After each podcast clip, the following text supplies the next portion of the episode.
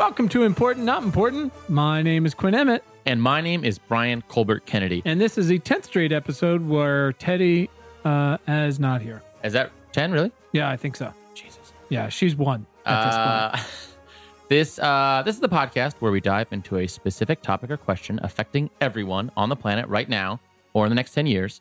Uh, if it can kill us or turn us into CRISPR robots, Mhm. we're in. Mhm. Our guests have been scientists, doctors, engineers, politicians, astronauts, a reverend. Mhm. You heard me right. And we work together toward uh, action steps that our listeners can take with their voice, their vote, and their dollar. That's right. And this is your friendly reminder that you can send questions, thoughts, dreams, visions, uh, nightmares, any of those things, feedback in general to us on Twitter at important not imp, or you can email us at funtalk at importantnotimportant.com.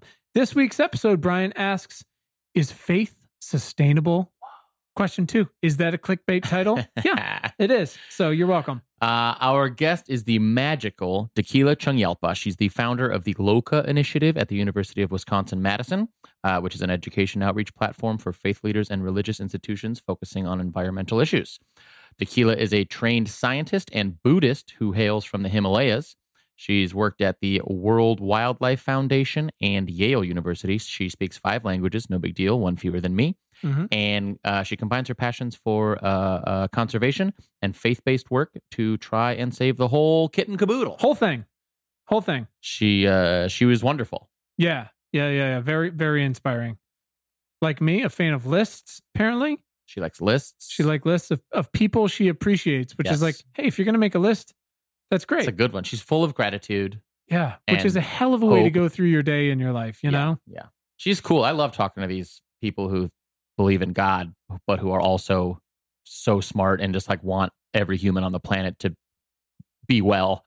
please, please, please do better. Yeah, just come on. Come on, Just- please. Ah. and and I again, I appreciated her perspective, like some of the other faith based folks we've talked to from a wide variety of of of, faiths and, and religions Right. and such, which is like, can we just please forget the other nine things that we fundamentally disagree on Right. and just work on this one thing, and we can get back to all that other shit, Mhm. right? After we save the planet. After we do this thing. dying. Which has the tick tock tick tock, Yeah. and then it goes boom. So, um, anyways, great conversation with Dekila, and uh, we're uh, we're excited to present it to you. Let's listen to it. Okay. Our guest today is Dekila Chungyalpa, and together we're going to ask kind of a loaded, uh, crazy question: uh, Is faith uh, sustainable? And and and of course that applies through our prism of of the planet and the species and all of those fun things. Dekila, welcome. Thank you. Thank you for having me. We are very excited to have. Brian especially is very excited. So excited. uh, uh, Dekila, uh, if you could just tell us and everybody uh, briefly uh, who, who you are and, and what you do.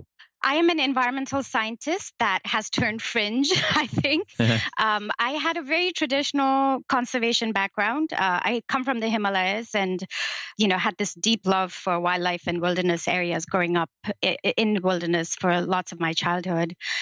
And uh, went to school, uh, got my degree, started working for the World Wildlife Fund immediately, and went out back to the Himalayas and the Mekong region. And in that process, I got more and more and more depressed.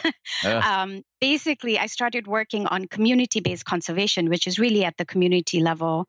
Um, and you know thought that would make this enormous difference because what we were doing is trying to get basically stakeholder buy-in for communities so that they had the rights to natural resources. And of course after some time i realized that wasn't really addressing the problem in terms of urgency and in terms of scale right? When you think about forest degradation or you know just uh, poaching and, and trafficking or climate change all of that it was just like these tiny little wins when we were looking at massive scale problems. So i then switched and took the job to become the director for the mekong region for wwf us which is river basin wide. It's five countries. You know it's the most beautiful river on, on the planet. Just amazing diversity and thought this is the right scale. Like this is it. We need Mhm. to work you know transboundary. We need to work with governments. We need to work with all kinds of different stakeholders. It cannot only be communities or government. And then over five years of working on hydropower and climate climate change slowly had that same experience that, God, this is still not fast enough and this is still not extreme enough really to mm-hmm. address the issues we were facing with at that time it was really the hydropower issue right in the mekong and obviously the you know, just the level of resources that are stacked against um, people who want to talk about sustainable hydropower is staggering. Sure. Um, and so I was at this point, I think, of real crisis in a way when I went to visit my family. And as usual, my family dragged me to Bodh Gaya, where our annual pilgrimage happens for Tibetan Buddhists. I come from a family of staunch Tibetan Buddhists, and mm-hmm. um, my lineage is all about actually, interestingly, meditating in in wilderness areas. And I had this epiphany because there the Buddhist teacher who's the head of my lineage, his name is the Karmapa, he started talking about vegetarianism. And now I'd been trying to be a vegetarian for years just yes. from a climate perspective and failed miserably, right? So he was talking about it in terms of Buddhism. And what he said is, How many of you take this, do this prayer every day? And it's literally like every single Tibetan knows this prayer. It's the most basic prayer, which is, you know, which translates to, May I ease the suffering of all sentient beings, right? And we mm-hmm. say it mm-hmm. like like it just comes out of our mouth all the right. time. Sure. And he said, How many of you think of that when you are eating? And how many of you look at the food on your plate and realize that you are eating the flesh of living beings that died to feed you? Mm-hmm. And how is it that this isn't how do you not see the dissonance was what he was saying. Wow. So he put it's like this the challenge. nuclear option. I know he put this challenge and he said, I became a vegetarian. And he hardcore came from Tibet when he was, you know, in his teenage years. So for him, it's even harder because that's basically the diet in Tibet. Yeah. And he said, I became a vegetarian. How many of you would consider becoming vegetarian and think of it as as your practice, as your Buddhist practice? Wow. And um, I just watched my hand go up, you know? And so there were like two parts of me. There was this very deeply moved, emotional, the inner being, right? The inner, that thing that's inside of us that, you know, the subconscious, let's call 80% of human decisions are made by the subconscious. And there was, like, my hand went up. Mm-hmm. And then there was the brain and the scientist that was looking at the hand going, what, what is going on? It was what thousands of hands. It was that. And my brain was just like, how I am doing this not out of climate science, not out of my knowledge, not about all the facts and figures I know about how much water is wasted, you know, through the production of beef. None of it. Mm-hmm. This is coming as an act of faith. And it was just like, I don't know, I don't know how to describe it. Really, an epiphany. Like a switch just went off in my head. And that was in 2007. And so I met His Holiness, and he is actually a very avid environmentalist. And so he asked me to create environmental guidelines for his monasteries and nunneries. There are over mm-hmm. 200 um, under him that are spread across the Himalayas and Tibet. And so I thought it would just be this two week vacation that while I was with my family, I'd just churn out this draft that you know married Buddhist philosophy with the science to explain what was happening in the Himalayas, mm-hmm. in particular climate change, because people are seeing the difference. It's very, very visible, very tangible yeah, for them on a day-to-day basis. But you know there is no framework for it, right? And what they hear in the news just paralyzes them. And so he wanted a way out, and he wanted monks and nuns to become solution the solution and in that process, I just completely converted and had this realization that, you know, in some sense, like my training as a scientist had pulled me so far away from talking about the things that mattered like like sacred values and you know even emotions or even even things like sadness like how easy it is for us to talk about our anger and how impossible it is for us as professionals to talk about our sadness right mm-hmm. it was like all of this suddenly just stacked up and and so i came back to wwf and and lobbied for six months and got a program called Sacred Earth eventually, and um, basically worked with faith leaders around the world for five years. Wow. It's okay. very, very long. That might be the longest answer. uh, no, those, but it's. But uh, but that context is so vital because uh, look, there, we have plenty of people on, all incredible scientists or, or, or movers and shakers that are either trying to upgrade the species or, or save us. And you know, there's a fair amount that are like, oh, and then I decided to go to mm, school for science and I did it, and I've worked hard and there's this and this. And that's great. That's all commendable and hard to do. And we're so appreciative. It's something that people can recognize and, and empathize with because either they did it themselves or they know someone who did or something like that. Your history is just a little bit different from most of our listeners uh, because they were not born in the Himalayas. Right. Uh, and were not raised in a Tibetan family uh, uh or anything like that. And, and, and that perspective uh, is is why we're here today, right? And and what yeah. you've done with it. Yeah. All right. So one thing I do want to bring it back to before I forget is that for me, that experience and that epiphany of realizing that faith can move people to do something that is fantastic for the planet was just staggering because I when I realized it, what I realized was it wasn't just a blind spot for me, it was a blind spot for my entire conservation community.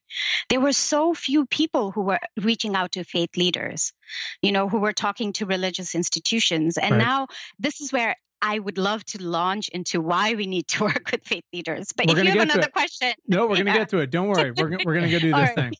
thing. Don't uh, worry. Are you still a vegetarian, by the way?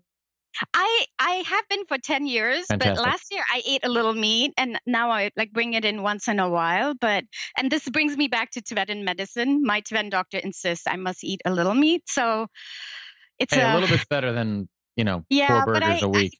I, will probably go right back. I also got diagnosed with Lyme disease, um, oh, and I have the chronic version, which I think is really karmic you know because talk about a disease that really you know you're looking at impacts of climate change yeah. and just yeah. it's amazing, right? So I actually think it's very karmic. I got this illness, but it brought me back to having to give up like gluten and dairy and sugar and sure. not getting enough protein and so so very interesting. Sad, Love it. Still struggling. All right, Brian. Um, all right. Quick reminder for everyone. Uh, our whole goal with this uh, podcast and these conversations is to provide uh, some quick context for our question uh, at hand, and then uh, dig into some action-oriented questions that uh, get to the heart of why we should give a damn about this and uh, and then what everyone out there can do about it. Uh, if that sounds good to you, we can push on. Wonderful. All right. So listen, we start with one uh, important question here, uh, and I feel like you will be entertained by this uh, with your Buddhist background. So instead of saying, "Hey, tell us your whole life story," yada yada, that, that's not the point. We're looking forward. But we do like to ask, both practically, but also, I guess we could say spiritually. Uh, Dekila, why are you vital to the survival of the species? this is a Buddhist question. Who came up with this? this is like one of those exercises we have to do. Like, imagine you're dead. Mm-hmm. mm-hmm. Exactly. you know, come to terms with your entire life. Does yep. it have meaning? right now, right. exactly. Good luck. Um, um, no, right, I want you. To, exactly. I want you to be bold, be bold and honest. Okay. Uh, and don't worry, you're not the first ones that have laughed at us. But I will say, most people turn around, and by the end of the answer, question. they go by the yeah. end of the answer, they go, "Oh shit, I'd never really thought about that right. before." And you, so yeah. you, what I'm saying is, you're welcome. so hit so, me. okay, okay. So I know for the first part of my life, I think I would have said it is to basically protect the planet in any which way I can, right? Seeing very much myself as, uh, in some sense, I suppose, uh, let's say a protect protector. Mm-hmm. But lately, what I I realize more and more, and this has been something I've been working on for the last five to six years, is that actually I think I'm here for my community and that is the community of environmentalists and you know climate scientists and conservationists because we are suffering so deeply mm-hmm. and you know, uh, it's almost a chronic joke that field conservationists turn into alcoholics. You know, this is like we joke about it all the time in in, uh, in field conservation, but the mm-hmm. reality is there's now tons of studies showing that PTSD is very common. That we're seeing symptoms of PTSD among environmentalists and and conservationists, right? And for me, you know, I read this paper by Glenn Albrecht. I don't know if you've read him, but he's an environmental philosopher mm-hmm. out of Australia. And he coined this term called solastalgia, which I try and speak a lot about, especially with the younger generation of um, conservationists. Because what he talked about was this like deep sense of grief that we are going through watching the degradation of the planet. And his argument for why that happens to environmentalists is because environmentalists have expanded their sense of self beyond their body. So, huh. You know, we tend to, at a very young age, have somehow incorporated something outside of our body with with our identity. So it could be a river, it could be a species, it could be the entire planet, it could be a tree, it could, you know, but whatever it is, it is this deep connection that we feel with nature. So when that extended self is harmed, we feel it as if we were harmed and but because we don't have that philosophical framework we're unable to deal with that right? Mm-hmm. it usually turns into anger it turns into recrimination it turns into a lot of you know judgment and rage against people who vote certain ways right? Like we we are unable to see it in the larger framework of well this is because it is so deeply personal to me. And most people don't understand that who don't have that experience. So for me, this decision to work with faith leaders has ended up being this process of getting people to talk about their spiritual connection to the earth. And I find that it doesn't matter what, you know, how atheistic, let's say, a scientist is. Ultimately, when we talk about it in these broad terms, what shows up quite often is that most people had a spiritual awakening in a natural setting. Like we can remember when we fell in love with the planet, right? Mm-hmm. Whether it was you watched, I don't know, a spacecraft, you know, a view from a rocket of the Earth, or whether mm-hmm. it was you were walking in a forest with your father, or whether it was like you were in a cave with your mom and shivering all the time. like mm-hmm. it could be, it could be any one of those things, but we remember it because there was this moment of spiritual connection that we had and i think i think in having that conversation is healing to us because we have to find a way. One of the things okay i'm going i'm really going to go off. One of the things that i really struggle with is how western education has forced us to cut that relationship off. In the process of studying nature we actually objectify it and then we we you know remove it ourselves from it right to study it. Hmm. we think of humankind as almost outside of nature and that that dynamic is really really hard. Hmm. because i think what we do is we cut off the one thing that actually heals us which is this this spiritual connection to the earth. And as an indigenous person, you know, as a Buddhist, it's actually I realize it is very easy for me to see that and to to connect with that because ultimately we don't have this complicated level of guilt and shame and all of those things that come in i think when it comes to you know especially judeo-christian traditions and conservation or sure. nature right? And so it's easier for me to point it out and say no it's actually a psychological thing and there are tons of studies showing that sitting for three minutes in nature is going to bring you it it it you know it increases mental health. Sure i mean the japanese that's a whole part of their psychotherapy is uh, is literally forest well i think they call it forest baths you know yeah. and it's incredible yeah. Go, please, please continue. Yeah. So, so, um, so I think in the last few years, I've realized that, you know, I started working with faith leaders because I thought this was one of the missing pieces and this would, could create um, action, you know, on climate and on conservation at a scale that me or an NGO or, or even a scientist community couldn't, right? Mm-hmm. I mean, 80% of the world is religious. Mm-hmm. You know, in the United States, over nine out of 10 people say they believe in God. You know, poll after poll, it, sh- it shows up. So we, in some sense, have to, I, to realize that we are not, maybe not the right ambassador for these people. So mm-hmm. engaging faith leaders to me is being able to address people at scale. But in the last five or six years, actually, I'm sort of entering the space of realizing that, you know, it's not just for the planet it's for us and our mental health sure. and which is partly why i've moved to university of wisconsin madison and i'm now building this program at the center of well-being right mm-hmm. yeah well i i think that's fascinating and and and does clearly offer such a unique perspective compared to most folks in general uh much less most most folks uh working in the and and others, uh, you know, of course, battles over this the the the schism with uh, environmental slash climate or environmental or climate, uh, you know, and and and what that means. But for a lot of us, uh, preserving, recognizing, preserving, and cherishing that nature is is a fundamental part of or how we got into uh, this mm-hmm. work. So uh, that's awesome. Let, let's let's dig a little bit into the context for today, real quick. So, um, this isn't the first time we've talked about the role of faith and quote unquote religion in protecting the earth and building towards a more uh, sustainable and certainly more equitable future. And that's not just across the U.S; that's everywhere because because uh, we can dig into more. And we've talked about on previous episodes, and we've talked about in our newsletter. Uh, places like the Himalayas are are facing extremely unique and and and honestly just harrowing uh, mm-hmm. circumstances coming down the pipe uh, with their glaciers and drinking water and things like that. So everybody's mm-hmm. getting it everywhere, and that's kind of where yeah. we are, right? Mm-hmm. Yeah. So uh, one might not immediately equate uh, religion and or faith and climate science. Climate science. Uh, come on, coffee. Come on.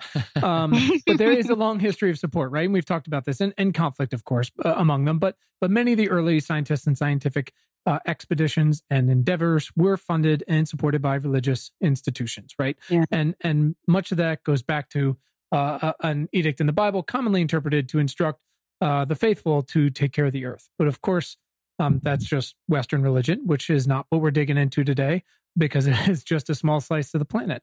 But w- we have some history here too, as as we're firm believers, uh, pun intended, uh, in bringing everyone that uh, we possibly can on board to help fight back. We're not quite at uh, whatever means justify the end, but we're getting pretty damn close to it at this point. Mm-hmm. Uh, so, uh, in episode four, we talked to Reverend Mitch Hescox uh, about mobilizing Americans' Christian population into climate mm-hmm. missionaries. Uh, Mitch, of course, uh, can't recommend that episode enough because he talks about coming from a long line of coal miners uh, he had the he has the degree himself and did the work himself, uh, and has turned himself into a leader in American climate work. Uh, mm-hmm. You know, mm-hmm. uh, uh, you know, I'll mangle this, but it's like his dad, his grandpa, and his uncles all. Yeah, it was a lung. whole yeah. Yeah, um, yeah. So I, I know Mitch a little bit. Yeah. Yeah, it's just it's yeah. incredible. But again, that yeah, perspective amazing. is so unique. His he is so valuable because of that as a missionary. Yeah, yeah. In episode twenty nine, we talked with uh, Jose Aguto uh, about the current Pope's uh, leadership on climate both are are recognized leaders among their flock and further. Um, mm. but what about, and this is where we're going to get to what you're building, you know, religious leaders and institutions who might not have that unique perspective or that aha moment uh, or quote unquote come to Jesus moment or have a built in education or capacity for discussing or tending to the environment, right? They already mm-hmm. have such immense influence in many cases on a hyper local level where personal mm. action can be most impactful. So so we start to think about boy there's a huge segment of course it's very diverse but a huge segment of people with so much influence how do we get them on board and once we've done that how do we get them up to speed and mm. and I've, I if I'm if I've if I've got it right it seems like that is particularly what you're working on now.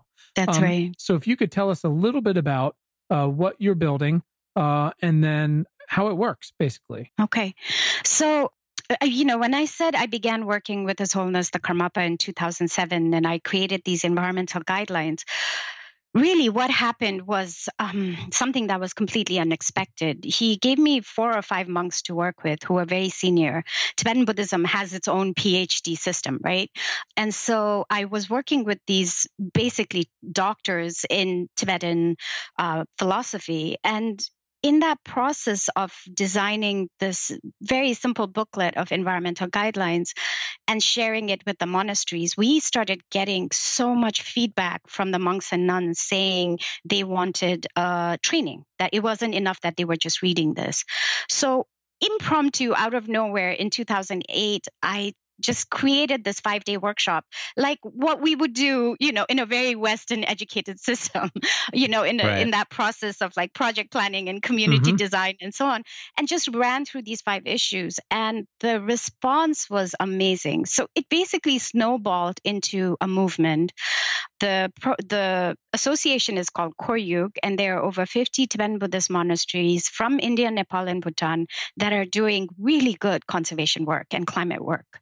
And so it's been 10 years now. And what I see is monks and nuns that challenge this idea. You know, Buddhism eh, eh, spends a lot of time talking about emptiness, right? We spend a lot of time looking at samsara and kind of creating a distance from samsara. So there is this very natural philosophical hump that you need to get over before you can convince anyone to act. Sure. Um, and so what I'd imagined was that this was mostly a theoretical and intellectual exercise.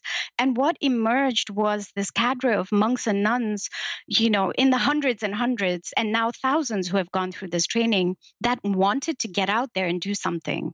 So these monasteries do everything from, you know, tree planting to cleaning up rivers to going out and cleaning their with their community which shocks all the himalayan people. Hmm. Um, you know doing uh, putting solar on their roofs and doing really really good disaster management work. So for the last 3 years because of the earthquake in Nepal in 2015 and then because of this anticipation of climate change impacts in the Himalayas the monasteries asked that we focus just on disaster management. So all of these monasteries have disaster preparedness plans they have EMTs made of monks and nuns that wow. know how to do first aids that know how to build stretchers with their own robes you know they are trained to be first responders. And when you think of it in that way, what institution is more prepared for a disaster than a religious institution that is used to feeding hundreds of people at a time, sure. that stores a lot, a lot of food, tends to store water, right? Has a whole group of people that have already identified their purpose in life to help other people. Mm-hmm. And so in that sense it's it's just the power of that is immense and what I see more and more is how it affects communities around them. So what we have now seen uh, quite often and unfortunately I haven't done a quantitative study although it's on my list is that when monasteries put solar on their roofs, usually the hotels and restaurants in that area start to copy them. Oh wow. And so there there is something that I think this power of example because again like I said monasteries uh, you know have large numbers of people that come and live there that they have to feed and take care of. So typically they put the solar in the kitchen. And the hotels that are dealing with similar problems look at the monasteries and go, oh, I didn't think that was cost efficient, but now that you're doing it, maybe I'll do it. Right. So we're seeing the same thing with rooftop water harvesting as well. And so for me, that that process of seeing this change over the 10 years is one of the most hope giving experiences because I'm involved, uh, you know, elbow deep and it is my community. But similarly, I see it all over the world the power faith leaders have in influencing behavior and reminding people to keep to their commitments when they do make commitments. I mean, imagine, imagine that like all the, what if all the churches, all the, you know, all the churches and all the pastors and all the churches in this country started started that started putting solar panels on the rooftops of the mm-hmm. churches mm-hmm. teaching all that I mean, the country would change in a fucking heartbeat. Right. And and, and right. there's been this argument, and, and we try to keep these conversations fairly timeless, but or evergreen, I should say. Uh, but there's been this argument online, which is n- not something uh, I should ever start a sentence with, or it should be a really good red flag to just disentangle yeah, with. This fight online. But, uh, but, among people I really respect in the movement who who have uh, hugely varied backgrounds and perspectives about essentially, and again, you can keep going down the rabbit hole of all these and find arguments on every side, and I do try to see all sides of it, which is, look, the greatest, the greatest effect we can have to slow down climate change are these hugely commercial and, and institutional changes that need to be made, correct?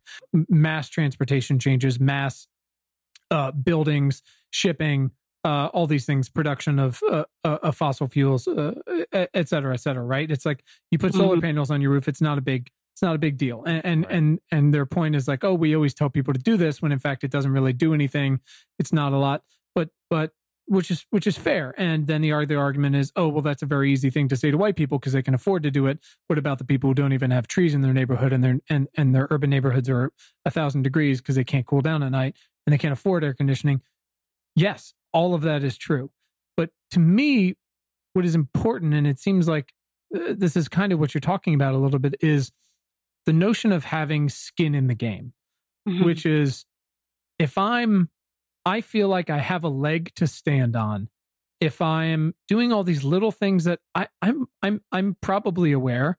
I mean, mm-hmm. I am, but I, I can't say most people are. Probably are like, just don't statistically add up to much. I put some solar panels on my roof. That's that's a you know it's come down price, a big expense.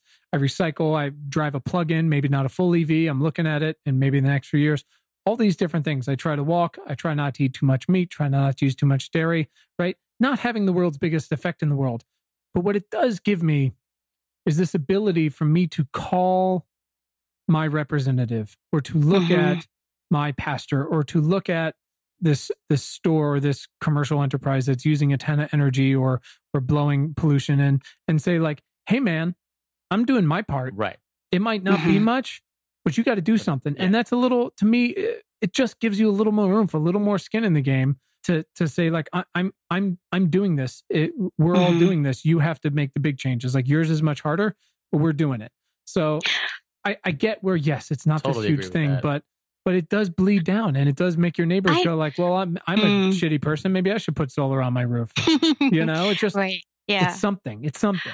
Well, uh, but I don't think of it as a either or, right? Like, of course, we need Exactly, systemic exactly. change because, my God, these systems, I mean, starting with colonialism and neoliberalism, have been set up to ravage the earth. Like, we need Right. systemic change. Explicitly, right? But that systemic change doesn't mean that individuals cannot also act. I mean, for example, I think uh, maybe the the industry that makes the most sense when I talk about individuals besides air air travel is textiles. You know, Oh, I mean, it's a over a billion tons of carbon, Yeah. more than you know, international flights and I think shipping, right?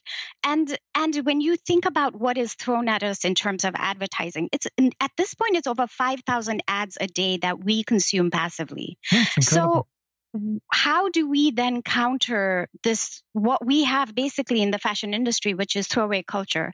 I don't know what it's like for guys but shopping as a woman is just horrifying because everything is polyester. It's a polyester world. Well, and so my wife doesn't let me shop for myself to start with um, because we've seen what happens when it's just sweatshirts and she's like it's enough. It's enough. Uh, so that's the first answer from my Yeah. perspective but yeah it's it's it's a nightmare and that's why i have so much respect for these companies like patagonia that that Absolutely. that say like the one of their ads is literally like don't buy our stuff and it's, if you Right. do use it Yeah. forever and if you're not going to give it back or give it to someone who's going to use it or we'll fix it for you and obviously they're not the biggest company in the world but that kind of leadership makes such a difference and there's all these other companies springing up like rothy's with shoes and things like that that are saying like look this is a huge problem and we have explicitly not told you it's a problem uh, and so you don't Well- know that you know i would i would right, wager to say most what, what i right sorry I didn't no no to- please no get in there. I think the point I'm making is that when these companies look at us, they don't say, oh, it's just one individual and it doesn't make a difference, right? Right. They see us as mass consumers because we we put the money down. Right. The argument that individuals are weak and you know do, we're focusing on individual action takes too long is, I think, an argument that actually puts money in the pocket for these corporations. Sure. Because that's they might say that, but they're doing the opposite of that by marketing to us and by putting all these ads to us. So for me, it really comes down to who is equipped to address them at a level that that this issue needs to be addressed, which is at a holistic moral issue, and which is really about choices and making choices that are, you know, not how you and I would talk about it, which is like choices that are healthy for the planet and that ensure our future and that is going to bring down carbon levels and la la la, right? That Mhm. really is about choices that bring you more happiness. And Sure. that is how faith leaders think. Faith leaders think about what brings mental well being, what brings spiritual well being, what brings community well being. If we are able to convince them that blind consumerism and throwaway fashion is actually a moral issue, it is an issue that de- degrades the soul, degrades the spirit. We are Sure. then able to talk about individual action at scale. Yep, and that's And- the thing. It, it can it can grow to scale, and that's one one of the one of the few benefits of things like social media in 2019. For as much Yeah. da- damage as it Yeah. has done, uh, you Yeah. see things like the Women's March and, and what has happened, and and those things uh, can can come to life. Don't always, shouldn't necessarily all the time, but can come to But life. can. Um, Yeah. I mean, right. look at the kids. The Yeah. kids. Uh, it's it's Oh incredible, Right? and that's right. When I, Yeah. now you know I'm, I'm getting Yeah. at the age where I've, I've got a few friends that are a little bit older, and they'll say things like, "These kids are getting ahead of themselves. Wh- Whose business is it? This or this for them to be doing this? They can't even vote." And it's like that's the Oh fucking point. Yeah. You know? exactly. They're going to be Yeah. here the longest, and they can't even vote, and they're doing this. What are you doing? So it is Yeah. wildly inspiring. Let's talk about the the Loka initiative. W- you know, where does it start, and and what are the identification and induction processes like? So basically, I, when I finished at WWF, I was given a fellowship at Yale, and I moved there, and I spent three years trying to think about how could we support faith leaders and provide them the capacity they needed you know, for faith leaders who are already interested in in protecting, whether they call it creation or the planet, but protecting the earth, right, and protecting nature. And I realized that I was really struggling, honestly speaking, I was really struggling in academia because ultimately um, I am an activist and I am a conservationist and I want action, right? Mm-hmm. But there is uh, a neuroscientist called Richie Davidson at, over at University of Wisconsin Madison, and he's the guy that basically uh, studied and proved how the brain literally changes in due to meditation. Mm-hmm. So very interesting work. I totally encourage you guys to to look at what he does and invite him fantastic. He's I'm into it. It is one of the things that one of the things that has got me and kept me on using. Uh, I use Headspace most of the time for uh, for my meditation, and and knowing that there's real science and what it has been proven is really impressive. Yeah, yeah. So he's yeah, exactly. That's what the Center of Healthy Minds has focused on, and so he and I he, we've been friends for a long time. But I was telling him about this the struggle I was having to create an education and outreach platform for faith leaders and religious institutions at scale.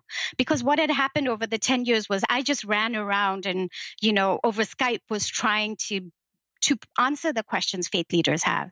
And one of the things that people assume about faith leaders that turns out to be completely untrue is that they are impractical. You know, in reality, faith leaders are the most practical, hard headed group of people I've ever met.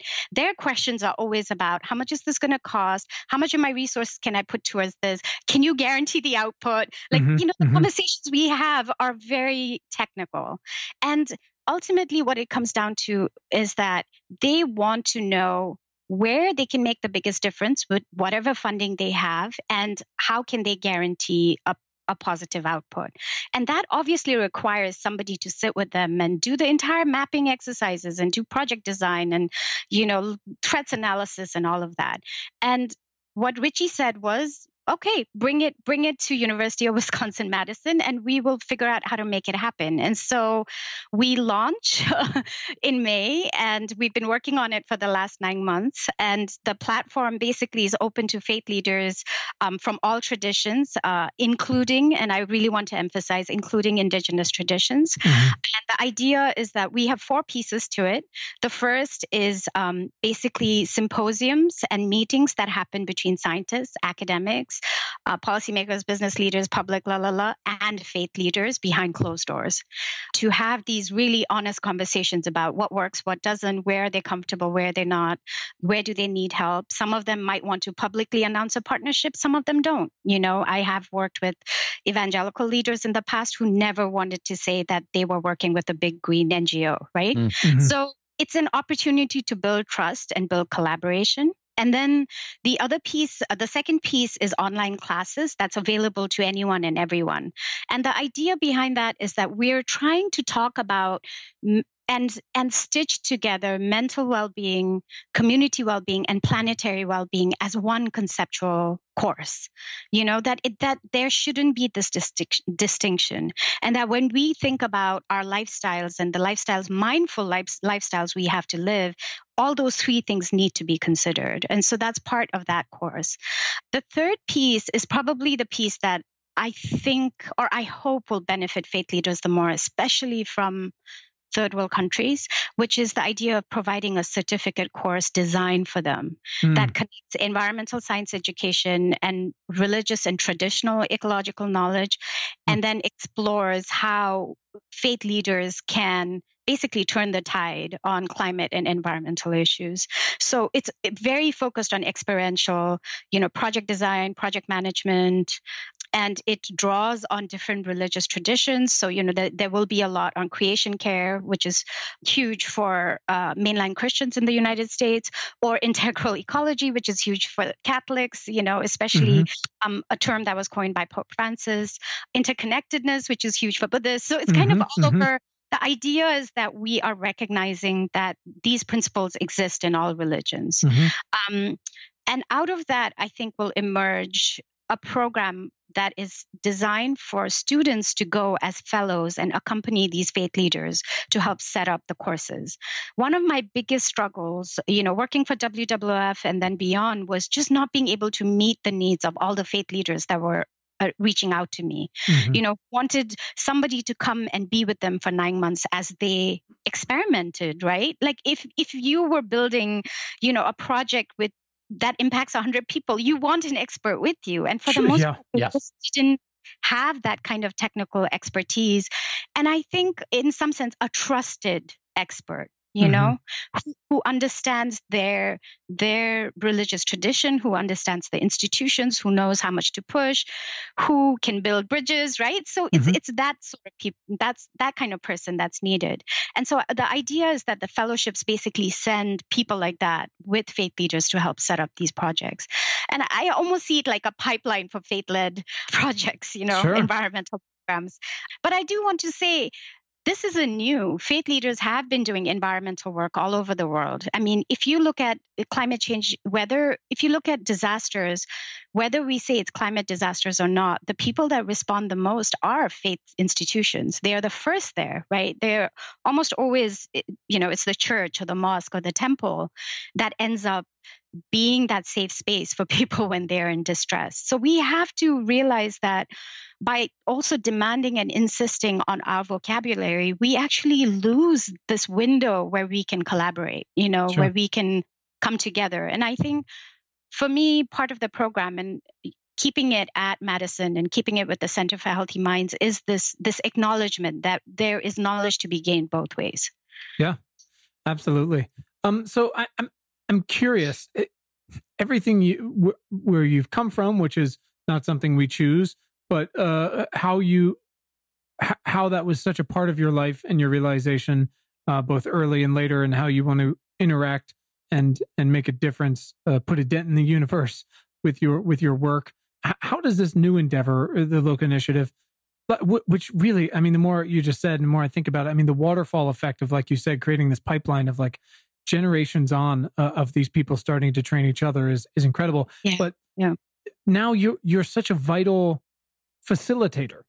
How do you feel like that reflects and builds on your on your life work? I don't know how to answer that question. You know, none of this was planned. That's all I can say.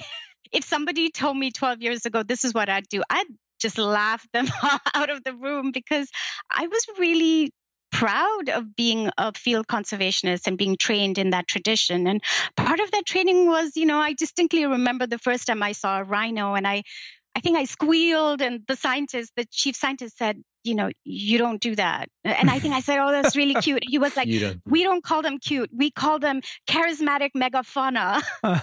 and I was like, okay, charismatic megafauna. Sure. that was me, right? We, and I think this, I mean, okay, maybe I can talk about this piece. As a brown woman, as an indigenous woman, you know, as a woman raised in a very you know faith led family especially of women practitioners mm-hmm. I, I there was a severing that happened when I started studying science and and you know environmental science in particular, and I I, I didn't realize that happened because among, among your family. Purpose, no, in myself, within oh, myself. Interesting. And I think I think my guess would be definitely for people of faith, but I think for also for indigenous people, we all go through this when we enter Western education systems. You sure. know, there is this process of where rationality suddenly just so valued, inherently considered more valuable than intuition or, you know, emotion, right? That it, our assumption that intelligence is more valued and more important than emotion when you know, like I said earlier, 80% of our choices, human choices, are made by the subconscious brain, you know, by feelings rather than facts, mm-hmm, right? Mm-hmm. And then we use our facts to justify the feelings. That's that's how humans work. Mm-hmm. But somehow when we go through the process of higher education, we are convinced that that is, you know, that is wrong. Like we are convinced to not really feel too much and to to really rely on our brain and mm-hmm. i think that is fair and good i don't necessarily sure. have a problem with that except when you have been raised in a tradition where everything is about that you know uh, as a karma kagyu buddhist my experience of meditation is i don't even know how to describe it i mean it's called mahamudra but it's basically this process of losing self you know you just sure, become yeah. one with everything right i mm-hmm. i feel ridiculous talking about this That's but not no, no, no, no, no, please. No that's why you're here. Don't feel ridiculous. where That's a- your that's a real identity thing. completely dissolves Mhm. you know and you, you as you're examining your, yourself you you know I, I mean people laugh while they meditate. I have laughed because it's like you realize how ridiculous you are thinking that Dekila is a real thing you know? Right. this this is ridiculous. And and for me from applying the environmental perspective to that is even more fascinating because it's like well you know at what which part is Dekila is it when the oxygen is entering my mouth is it when the oxygen is leaving my mouth like Oh yeah, where no, does you you can go down some begin, you know? you can go down some serious rabbit holes with this stuff and and, and i'm i am uh, you know ecstatic to indulge those things like you Yeah. said from from the metaphysical to to the physiological and that's where it must be amazing to be someone who who who is both as intelligent but as trained in both uh, and to marry those two in that experience while at the same time trying to forget them. But i mean it's it's fantastic. And and so uh, thank you. And i think this is a conversation we should have some other time too because now Sure. that i know you guys meditate it, it i invite you to come to madison. Oh Um, in a heartbeat. so but i but i think what happened for me personally was that i started seeing myself as a scientist by day and a buddhist practitioner by night. It was like i had to do this demarcation to function so you're you batman know because basically. yeah so it's kind of like yeah and i think most people of faith do that. You would be surprised how many scientists of people of faith you know and it's only in many ways you know i'm married to an indian man who just doesn't understand why this is an issue. He's in the Mhm. it world right Mhm. and because in india this is very natural you know i don't know if you remember last year there was the the rocket isro so isro is the space research organization for Mhm. india Mhm. the top scientist before that rocket launched successfully he went to a temple he went to tirupati and he broke Mhm. a coconut and did all these prayers and like imagine if this happened anywhere in the world publicly you know like he's Sure. offering a mini rocket to the temple god right right right and in India, this is this dualism isn't one. Like here, it's a dualism, and Yep. in the West, it's a dualism. Yep. And so for me, you know, going back to this when you asked earlier, like, what is your purpose? Part of that is to say we don't need these intense demarcations that are designed by what I see very much as a neo-colonial Western education system. You know, as an indigenous person, as a brown woman, I I want to take what is useful and I want to take what benefits the world, what benefits all sentient beings, my community, but I get to draw the line for for, for myself, right? Mhm, mhm. And when we are in that education system, how many of us even think we are able to do that? How many of us even are? We're just so overwhelmed by deadlines and classes and so on. Sure. Um, and so I think that is the one thing that I've gained in the last few years. nice. I, I love that. Um, Um, uh, Dekila, wh- where do you have doubts? Where where have you run into resistance? mostly in our community, in the science community. I've Yeah. never actually had any door closed in my face from the faith side, Hmm. even the most scary evangelical you can think of, you know?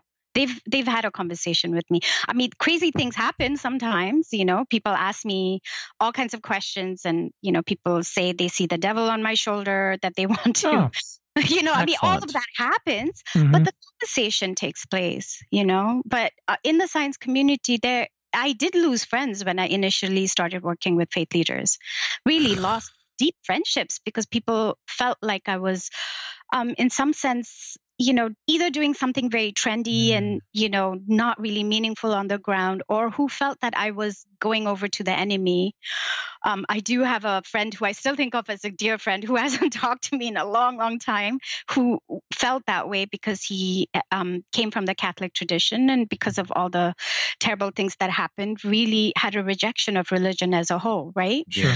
Which is understandable because it's, which is very it's real bad. Yeah. And so there ha- it's not that this work doesn't have its challenges. However, I do think that it allows us to talk about a lot of other things. Like for me to be able to talk about the pain and suffering that we're experiencing at a emotional, physical, identity, and then spiritual level, I I hope that then regenerates and kind of, you know, it adds to a larger conversation that has been happening for decades, right? And Mhm. so I do think we need to pull back quite a bit from the the economic valuation trend that we tend to go towards with with nature and with ecosystem services and so on. It's it's a little horrifying for me, honestly, that we rely on it so much and we rely on technology so much to solve our issues, um, because unless we address the human spirit, the the instigator of all the problems doesn't change, then you know sooner or later we're going to come up with more problems, right? Even if we fi- have a technological fix for this one. Sure. So I do think we have to address that root cause, which is human nature. Where else do I have doubt? Oh my God, I'm so concerned about the timeline. I mean, I don't know anyone who, you know, any of us who, who aren't. I mean, we know we have this very small window to make as much change as possible. And so I personally, you know, the more I was looking at how markets influence or how marketing influences behavior, the more I realized I really don't want to use fear as a tactic. Sure. You know, I, I I find myself appealing to all kinds of institutions and sometimes on Twitter, randomly throwing out to, to the vast, uncaring universe of Twitter that I wish, you know, my respected colleagues would stop using this this language that is all about I don't want to call it fear mongering because that's not what they're trying to do, but this sure. this deep desire to shake everybody up, right? And so right. then what we do is we fall back on this on these tactics that are ultimately, I think what it does is paralyze most people who don't understand or don't care about it. If we ourselves are using basically clickbait or, you know, doubt or fear or uncertainty, what we have to acknowledge is that that actually doesn't really result in any lasting change. Right. Panic I makes us panic. Exactly, right? Exactly. And I think you and I actually had this exchange about like what do we do when we panic about climate change, you yep. know? Right. And and so in so much as possible, I do think I love the fact that your podcast, uh, you know, focuses on what can we do and ends on a high note because that high note is missing so much of the time. Mm-hmm. I mean, yeah. It is. It's a tough one. So, sort of segueing into that, and then we're going to actually start to dig into this action here. But I, I'm curious because it is such a unique perspective, and it is such a daunting number that I want more people to appreciate as if they don't have enough shit throwing at them, like we were just saying, but sort of on a more existential, spiritual question. So we talked about uh, uh, solastalgia. You know, reports say a third of the Himalayan glaciers are in, are in deep trouble, and that's when you add up all the rivers that come down from the hills, it's it's water for about two billion people. How mm-hmm. is that these days being handled on a on a on a, on I guess the duality, the the faith and the psychological standpoint? How how do faith leaders there reconcile that physical reality, much of which it, much of which is inevitable at this point, with mm-hmm. what could be this truly daunting future? How is that being confronted there?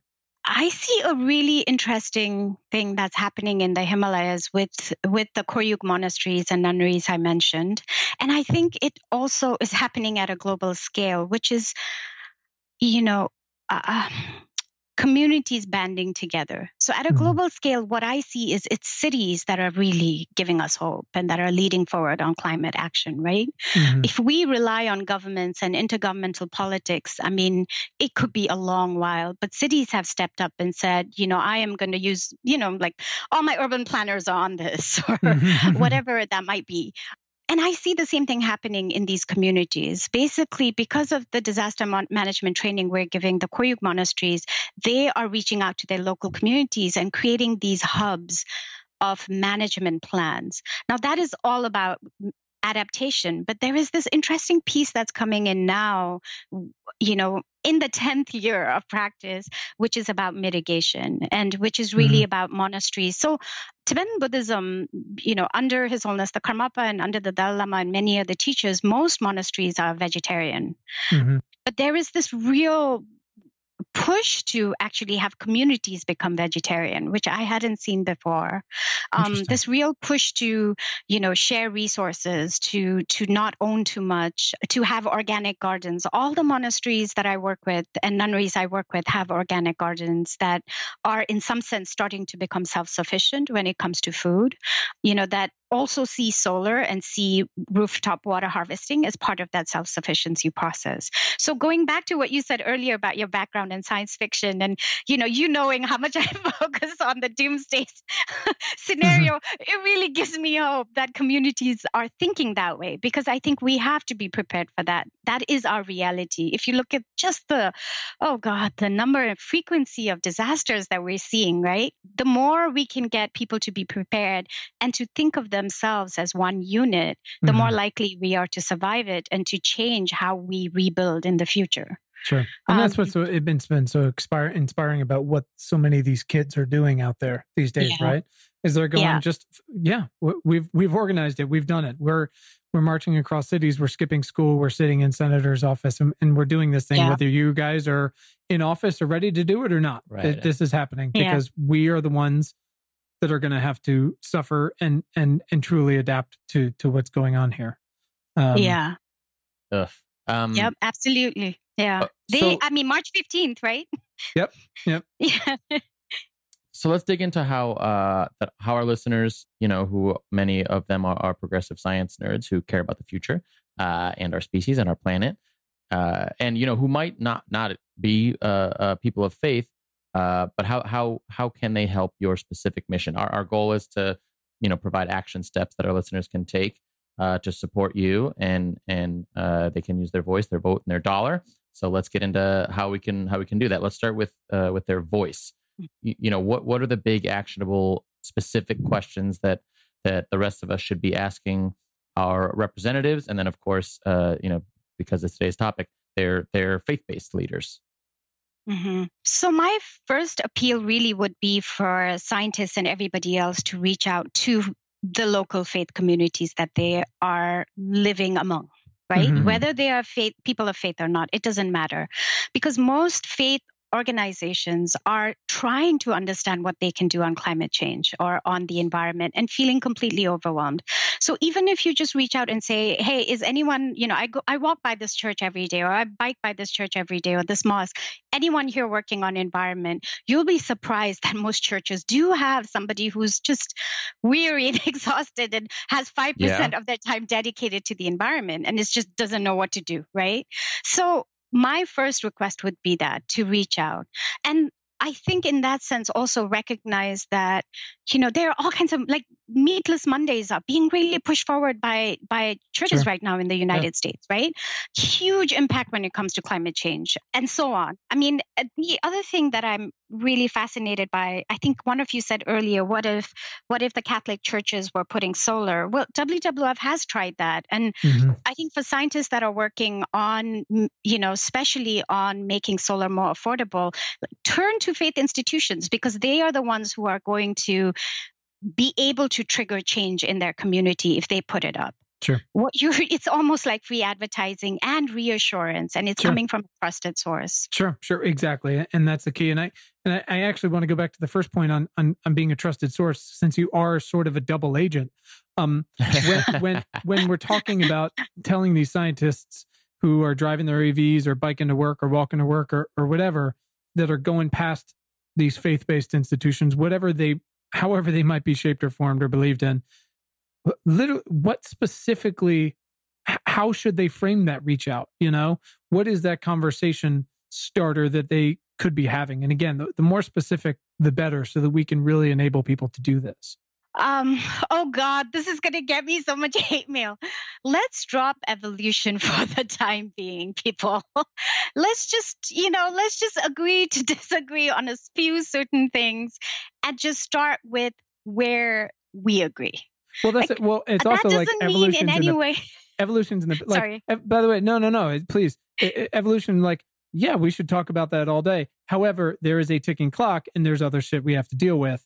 Let's just deal with yeah. that first yeah, exactly. And so, you know, I have being having tried to build these bridges for like over a decade. Mm-hmm. I cannot tell you how many times a scientist who happens to be a colleague or a friend will turn to me in a panic before a meeting and say, You know, I can't bow my head down in prayer. You know, I can't do that if they make me do that. Or, you know, if they bring up evolution, I'm going to have to talk about evolution. And and sort of like uh, what I always come back to is let's say you and I were right now working with a despotic government or with a corporation that is going to hand us $100,000 in this conversation. Would you feel that need to bring up their mining, you know, practices or right. their human rights violations? No, right. right? No, you wouldn't. We wouldn't. We we as scientists are actually trained to to build bridges. We really are, except where it comes to faith. And I think that's partly because science, this this oh my god this deep entrenchment that has happened has happened we ourselves have been part of the identity politics you know mm-hmm. and we we're just too blind to see it and so my first request when i ask scientists to work with faith leaders and why we have these meetings behind closed doors a lot of the time is so that you know if these conversations happen and they are difficult, we know that they're contained, right? So, what you want to do is create that safe space first and foremost. And that is to say, I am here to listen to what you're struggling with, mm-hmm. and I'm here to help in any way I can. It's not to push your agenda. It's not to to get them to become scientists, to believe that you know, I don't know, to to change their minds in terms of paradigms, you know, religious paradigms. We cannot go there, and we are honestly not equipped to go there because all we're going to say is you're wrong and look at my data, and that's not going to change their minds. A sure. philosopher is more likely to affect them than scientist is, right? Sure. But what we can do is go there and say, we are here to be a resource. And I think that is so legitimate and that plays to our strengths. Well, also, I just mean, uh, there's something to, uh, which, uh, you know, we can, again, we can get into in, in another way, but is so true. It's, it's a way for these, the, these scientists or people of science or activists in any way to truly humble themselves right? which is which is the ethos behind uh, plenty of Western religions, good or bad. But to humble yourself and, like you said, just say. I mean, it's it's it's like the single best parenting advice I ever got slash marriage marriage advice from a friend of mine was literally just say to your wife, "How can I help?" And yeah. it solves everything, right? It just I love it. It just it's literally just instead of like do this or do this or hey, why don't you just say yeah how can I help? and and if we just do that, if we just walk in, you don't have to call and say, "Hey, I can do these 20 things for you," or "Hey, you know this." Just go and say, "I can be a resource. How can I help?" And and yeah. what what could that do? Yeah. Yeah, absolutely. And I, I think in that sense too, we're, we as scientists are willing to do that for so many different kinds of stakeholders.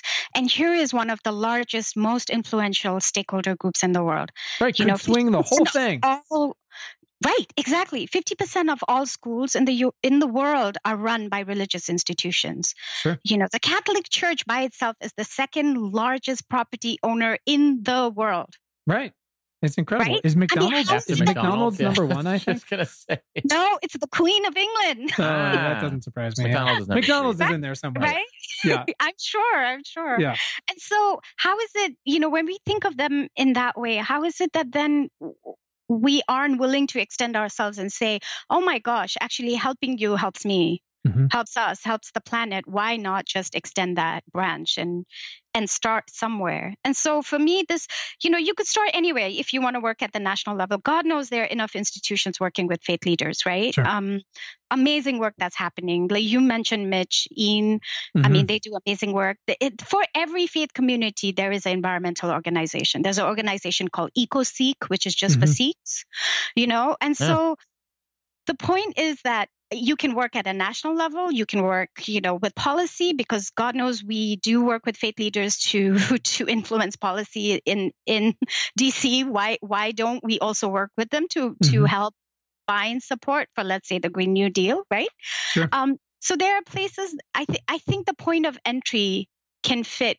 wherever you are but making that decision to come and be part of that team is the most crucial one and that sure. that would be my main request um, and what about uh, their vote? Any any specific thoughts there on on on what our listeners should be should be looking for uh, when it comes to that? And specifically, not just like oh, vote for somebody who loves the environment or wants to help climate, but with regard to being more inclusive to uh, the gr- kind of groups you work with. Is there anything specifically they should be looking for or talking to the representatives about? So, uh, I mean, generally, obviously, I'm a big supporter of the Green New Deal and hoping, you know, that it's going to be different this time than the previous Waxman, Waxman Markey deal bill, right? Yeah, that right. failed miserably. So let's see this time. but, but I do worry a great deal about what's happening in the national parks and what's happening with First sure. Nations. Yeah. Sure. You know, just the, the the egregious use of force against First Nations to, for protecting natural resources in their sacred lands, and in some cases, legitimately, let's say legally, U.S. government legally recognized sovereign lands, right, for First Nations. It's um it's in I mean one of the things that's happening of course is that we're bleeding from a thousand cuts. I think on a daily basis probably each one of us wakes up looks at the news and just wants to cry because it's like which issue should I feel pain about the most. Yeah, so hard. like 50 of them. But having said that, ultimately, you know, being an American, I, it it pains me to see what's happening with wilderness areas and what's happening um, in protected areas and how those laws are being degraded or undermined or being turned around, right? And so that's one issue that I feel really strong about. And I hope that listeners do support God, all the NGOs that work on it. I feel like if I name them, I'll be here forever. But uh, list so, a couple of them, and we can put the rest issue, in our show notes. Sure, of course. Like WWF, obviously, Sierra mm-hmm. Club, mm-hmm. Nature Conservancy, right, uh, and so on. But I also feel really strongly about protecting indigenous rights and protecting first nation rights and in that sense i'm not sure i can say that go to this one you know there are several legal organizations that work on it but i'm not sure i can say just go to one but what okay. i can say is when we are in america no matter where we are we have to recognize we are on first nations land you know mm-hmm. we are on indigenous land and the, the, one thing we could do is learn about who was here first because mm-hmm. they manage natural resources pretty darn well right. much better than we have.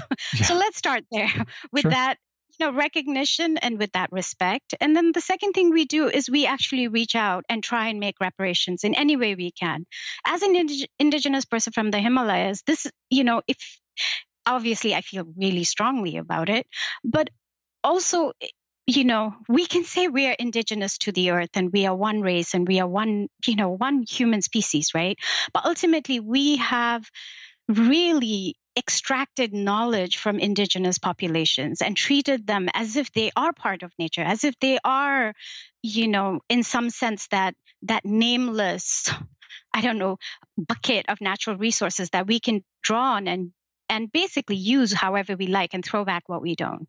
And I think uh, what's amazing to me is nature and indigenous cultures are so resilient and continue to give back. You know, the traditional ecolo- ecological knowledge that exists in indigenous cultures that has actually been the basis of what is now what we think of as modern science, right? That just goes un- unacknowledged. But also our inability to to reach out and build partnerships with First Nations. You know, mm-hmm. I, I have seen this again and again where scientists and NGOs basically will go so far and go no further because they are seen as activists or they are seen mm-hmm. as rabble rousers. And I do think there is this very ephemeral guilt slash discomfort about having to enter conversations that people personally are not ready to have. And I think that does come back to the fact that conservation is primarily Caucasian, right? It's sure. run by Caucasians. And so sure. there is this real, the white liberal guilt, whatever you want to call it. But ultimately, if we are talking about nature being resilient and we as human species being resilient, we have to turn to the resources that actually you know, are the most bountiful, that are going to tide us over. And I think that does exist in Indigenous culture, that level of wisdom. So, my request to all the listeners is that you find those partnerships, you build them. And if that means you have to suffer through a little bit of white guilt, yeah, feel it. Yeah, that's feel it. That's what we get at this point. Sit with uh, it, meditate on it. That's right. Deal know? with it. Move on. It. It's time. Move on. It's time. You can you can go through it and move on. exactly. We got this. Awesome, Dekila. Well, uh, uh, uh, we've ha- we've kept you for quite a while, and we we've loved this conversation. Thank you so much for for chatting with us today. Oh, Um, thank you, both of you. This was so fascinating, and I No. would love to meet you guys. We should we should find another time to talk. Yeah, no, Yeah, ab- that would be awesome. absolutely. All right, Brian, bring it uh, home. uh, the we le- we have a few questions for you, just a few more closing questions. Quinn likes to call them the lightning round. They are not. we should probably change this but if you're ready for to not lightning round. Oh, Just gosh. more questions round, really quick. So, uh, and uh, we do try to keep the answers a, l- a little more brief because it's it's uh um it's. Anyways, I should. I 'Cause it's a gotta, I gotta lightning tinker round. it. It's not a lightning round. Look, I'm reconciling some things over here. Okay, Mhm. Okay, Dekila. When was the first time in your life uh, when you realized you had the power of change or the power to do something meaningful? I think I was 12, and there was a dam that went up in my community in Sikkim, and people were evicted from that area, the indigenous one of the indigenous tribes, the Lepcha tribe, and um, there was a very small hunger strike, and I joined them. That's All my- right, Whoa. that's awesome. That's something. I mean, twelve is is uh, is Yeah. early. That's impressive. My family thought I was crazy. I'm sure. Mhm. Um, who is Yeah. someone in your life that has positively impacted your work in the past six months? There's such a long list. I would start with Richie Davidson at the Center of Healthy Minds, not only because he believed in my vision and, you know, helped me build this platform for the Loka initiative, but also because his work has been so seminal in linking mental well-being with community and planetary well-being. And so I think in that sense, there's just for for environmentalists who are making the argument that it's one and the same thing, his work is just really influential. Um, Mary Evelyn Tucker is another person who's over at Yale Forum of Religion and Ecology. She's been my mentor for years and has just been this amazing sounding board and visionary when it comes to building relationships between religion and ecology. Awesome, awesome. I could go on. Joan No, no, no. No, no, no. This Light- is lightning this round, is not Dekila. this is not an Oscar speech, Dekila. You're gonna get your shot one of these days. Don't worry. Three people. We'll, that's we'll have we'll have a whole side episode where you just thank people. Yeah. it'll be great. Uh, Uh, it- uh. we'll call it "How to Be Appreciative," and and uh, it'll be important because it's an important thing. oh, it is. You should Uh, do. You guys should do that. Do I a do minute of appreciation in your podcast. I have a gratitude journal, so you oh, know, that's lovely. Yes. Yeah. trying, okay. trying. cool. Okay, Brian, go ahead. Uh, Dekila, qu- uh, question number three. What do you do when you feel overwhelmed, specifically? when it comes to um, thinking about climate change and especially when you know when i'm reading about disasters then as quinn knows i go and rebuild and build my bug out bags Mhm, mhm. um, and you know go through everything and restash them so that's one of the things i do but the other thing i do obviously or not maybe not obviously but the other thing i do is meditate and yeah. Find time in nature and just even if it is you know 20 minutes in the weekend that i get to go out and just be in a forest um yeah that probably keeps me going for the next week Yeah, that's a good one. I assume that might be part of your answer. Mhm. Uh, uh, how do you consume the news? well sadly twitter is probably the Mm. first way i do It's not, fa- at least it's not Facebook. Yeah it, it's not i actually am almost completely off facebook it's i think Yeah. the ditto. most recent horrifying thing was that um, there are all these other companies that share information with Facebook about women's periods. Um, Oh, good, good, good. Good, good. So you could have said like, oh, anything, by the oh, way. You could have said the most Yeah. recent horrifying thing is, and it'd be like Mad Libs. You could just make it up. Okie dokie. And, but I can't switch off Facebook because I have so many monks there that I can reach through through Facebook. Sure. So Same. That's the I see a lot problem. of leaders, you know, so that's Is- why I have it. I It's get not it. Facebook. I get it. Uh, awesome. Okay. Uh, last question. If you could Amazon Prime one book to uh, Donald Trump, what would that book be? oh my God. Uh, could it just be a ton of books that would be like, One book, well Dekila. targeted? See, We'll do another. She's si- doing we're- it we're again. Do a side episode where you just name all the books. You know, to be honest, probably a book on compassion. Because ultimately, at the core of it, oh my God, what a suffering individual. Yeah. Uh, Do you have a specific- Yeah, he's the worst. Do you Yeah, have a right. specific book on, on compassion? Um, Well, the deal is we have an Amazon book list, Dekila, and we actually uh, put all the recommendations on there, and, and our listeners can actually uh, send send these books to the White House. Mm-hmm. Okay, so um, I can think of okay. There is a really the joy of living by Mingyur Rinpoche. That Mhm. is, uh, I don't know if you know who he is, but he has he's he is a Tibetan Buddhist senior monk who also is a scientist. And I think that would be a really nice combination. Awesome. I love it. Perfect. I love it. I would actually one of my recommendations on that front on today's topic is um one of my favorites, Being Peace. Uh, Mhm. I'm not sure if you're familiar with that one at all. It's uh it's a popular book by uh uh Thich Nhat Hanh um, oh, yeah.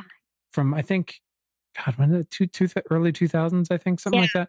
Yeah. Just an incredible small little book that I've given to a Yeah, number of people. But it. Yeah. uh, Yeah. That's a, that would be amazing. Very nice. A very calming training. right, that somebody else Yeah. could read to him with pictures. Somebody else could read flashcards of Uh-huh. yep, yep. not more than five words. Yep, yep, yep, yep. awesome. Hey, where can our listeners follow you on the internet? I'm on Twitter, uh, D Chungyalpa. They could also, I think that's probably the easiest way. I'm also on Instagram. Um, I would love for them to check out the Loka initiative. So it's Center of Healthy Minds. So centerofhealthyminds.org slash Loka dash initiative. Those are all ways. Feel free to reach out to me. Happy, happy to talk as always and build bridges. Awesome. Well, I, I love it. We need more of that uh, bridge building these days instead of wall wall building. Unless we're just keeping out white guys, in which case I will help build it. yeah, we put got myself- enough white put guys. myself Thank behind it. you. Um, uh, Dekila, thank you so much, So uh, much. for your time today Oh, and the thank you unique guys. perspective uh, you have you have brought to both our conversation, but you're also bringing to the world and um and and doing things, making make building that pipeline. Uh, Thank it- you it's so gonna much. make a difference. uh, Both of you. It was such a great conversation. I really enjoyed myself. Well, have a wonderful day, a wonderful weekend, and uh, we will we will talk to you soon. Thanks to our incredible guest today, and thanks to all of you for tuning in. We hope this episode has made your commute or awesome workout or dishwashing or fucking dog walking late at night that much more pleasant. As a reminder, please subscribe to our free email newsletter at importantnotimportant.com. It is all the news most vital to our survival as a species. And you can follow us all over the internet. You can find us on Twitter at important not imp. Just So weird. Also on Facebook and Instagram at important not important. Pinterest and Tumblr, the same thing. So check us out, follow us, share us, like us. You know the deal. And please subscribe to our show wherever you listen to things like this. And if you're really fucking awesome, rate us on Apple Podcasts. Keep the lights on. Thanks. Please. And you can find the show notes from today right in your little podcast player and at our website, importantnotimportant.com. Thanks to the very awesome Tim Blaine for our jam and music, to all of you for listening, and finally, most importantly, to our moms for making us. Have a great day. Thanks, guys.